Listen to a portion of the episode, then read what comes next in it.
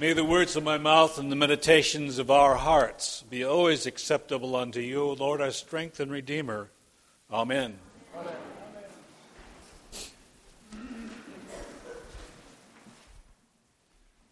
Very early on, when I was at Trinity Church in Buffalo, New York, as a acolyte, I was always fascinated when we came to the Sunday where they would say in prayer, "Blessed Lord, who caused all holy scriptures to be written for our learning, grant us so to hear them, read, mark, learn, and inwardly digest them, that we may embrace and ever hold fast to the blessed hope of everlasting life, which you have given us in our Savior Jesus Christ."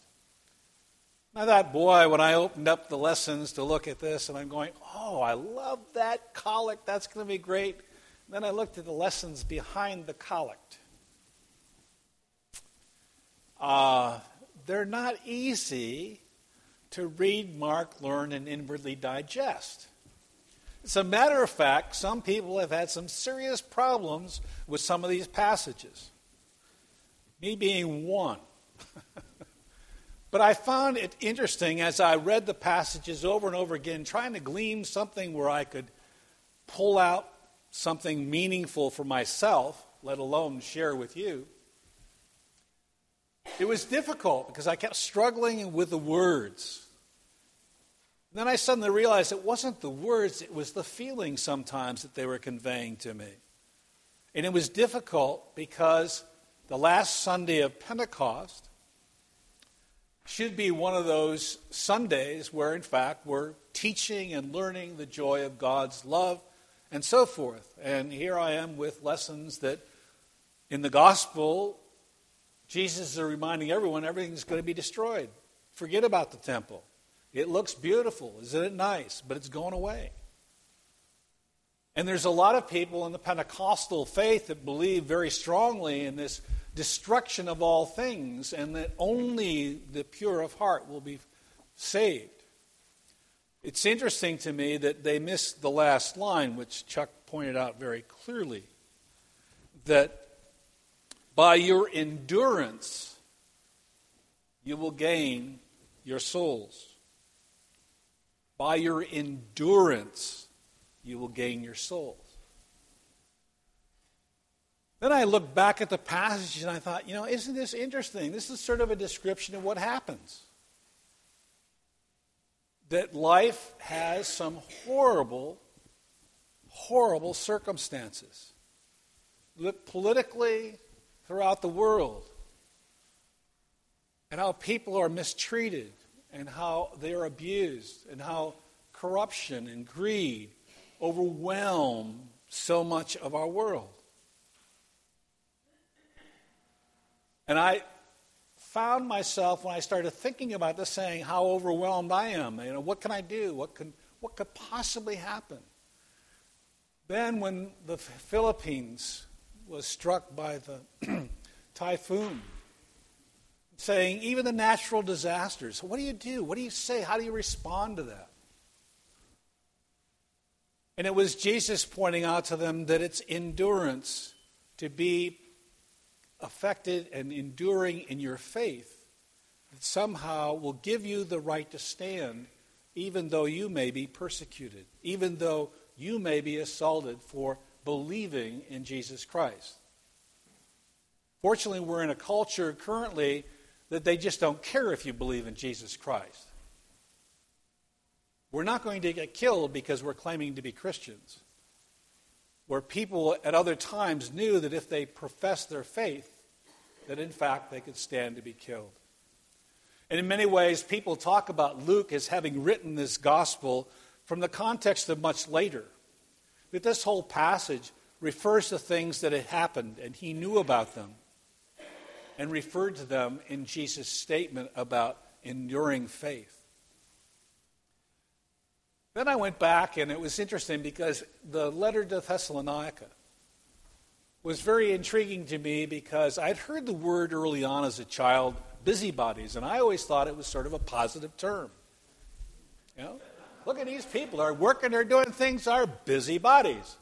And then my mother pointed out to me, no, it's not a good term Because busybodies are about everybody else's busy, and they try to make sure that they look good while they're not doing a thing.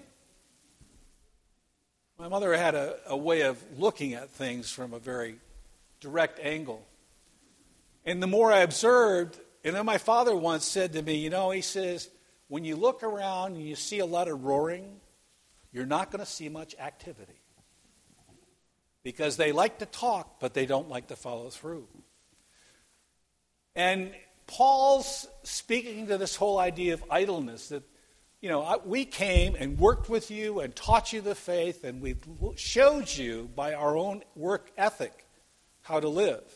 And now I'm hearing that a bunch of people are idle, and they're busybodies.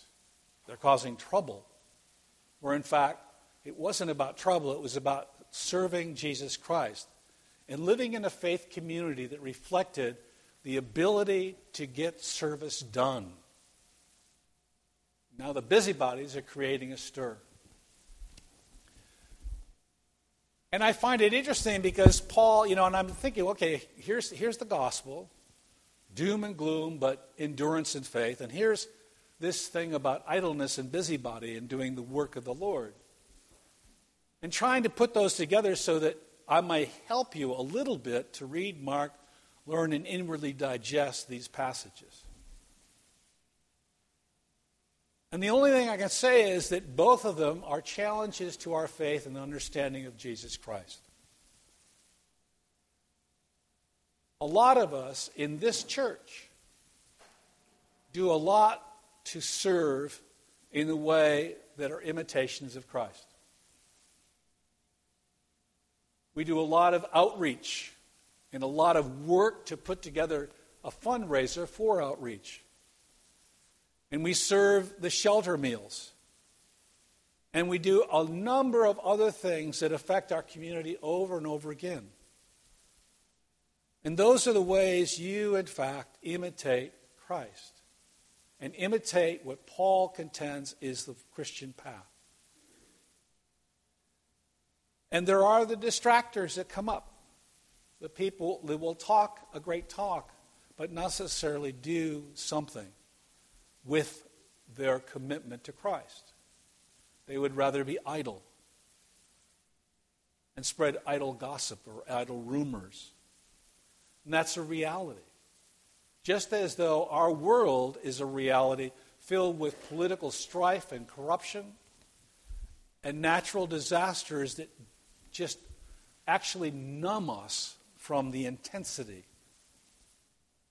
This is our world. These are the worlds we live in. But we are called to be workers for Christ, to live the faith that we're called to be, and to not do it in a way that everyone observes it.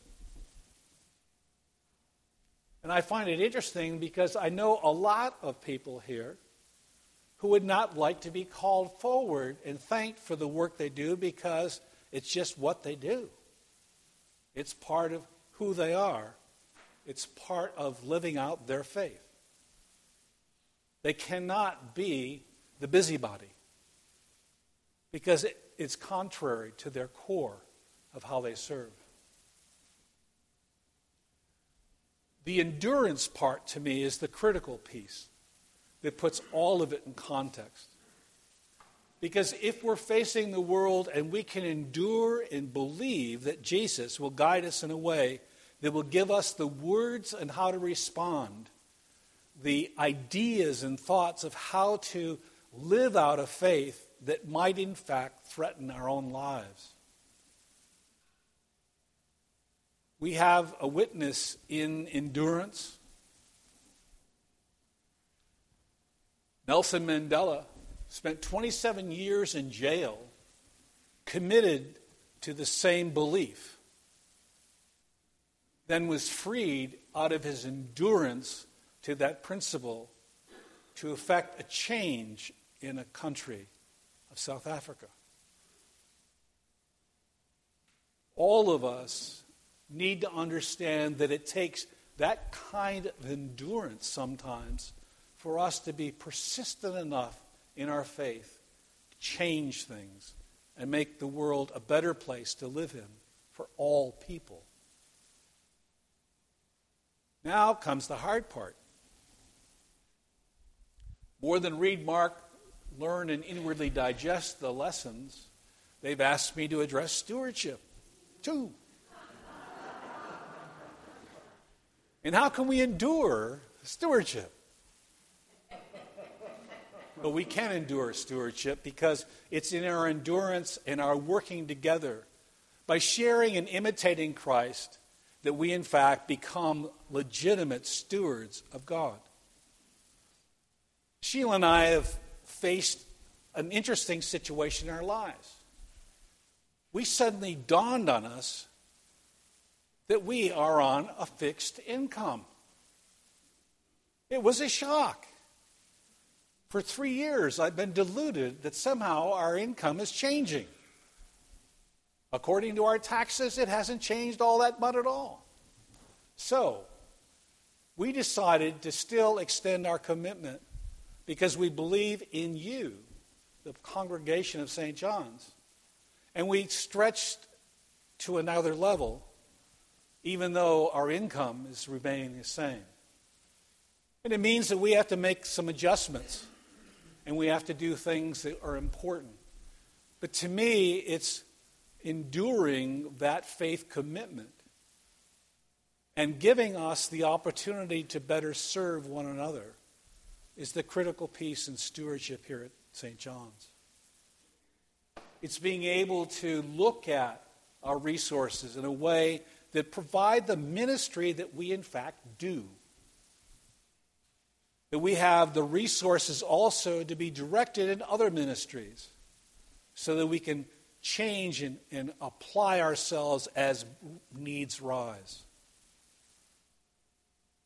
Being a steward, to me, of the church is really critical. And I'm really surprised when I sit down and look at the numbers how much we have, in fact, extended our belief and our commitment to Saint John's. And we also, too, I mean, Sheila's one that when something like the Philippines happened, Episcopal Relief Fund automatically gets a check, and I get this email thanking us, and I'm going, oh, we helped somebody else out, too. But it's all part of how we, in fact, live out that faith. And I'm not saying this to impress anyone, because all of you, in many ways, give more, perhaps, than we could ever even consider. But it is our ability to give. It is our ability to imitate Christ that allows us to endure even the worst of things in our lives. Amen. Amen.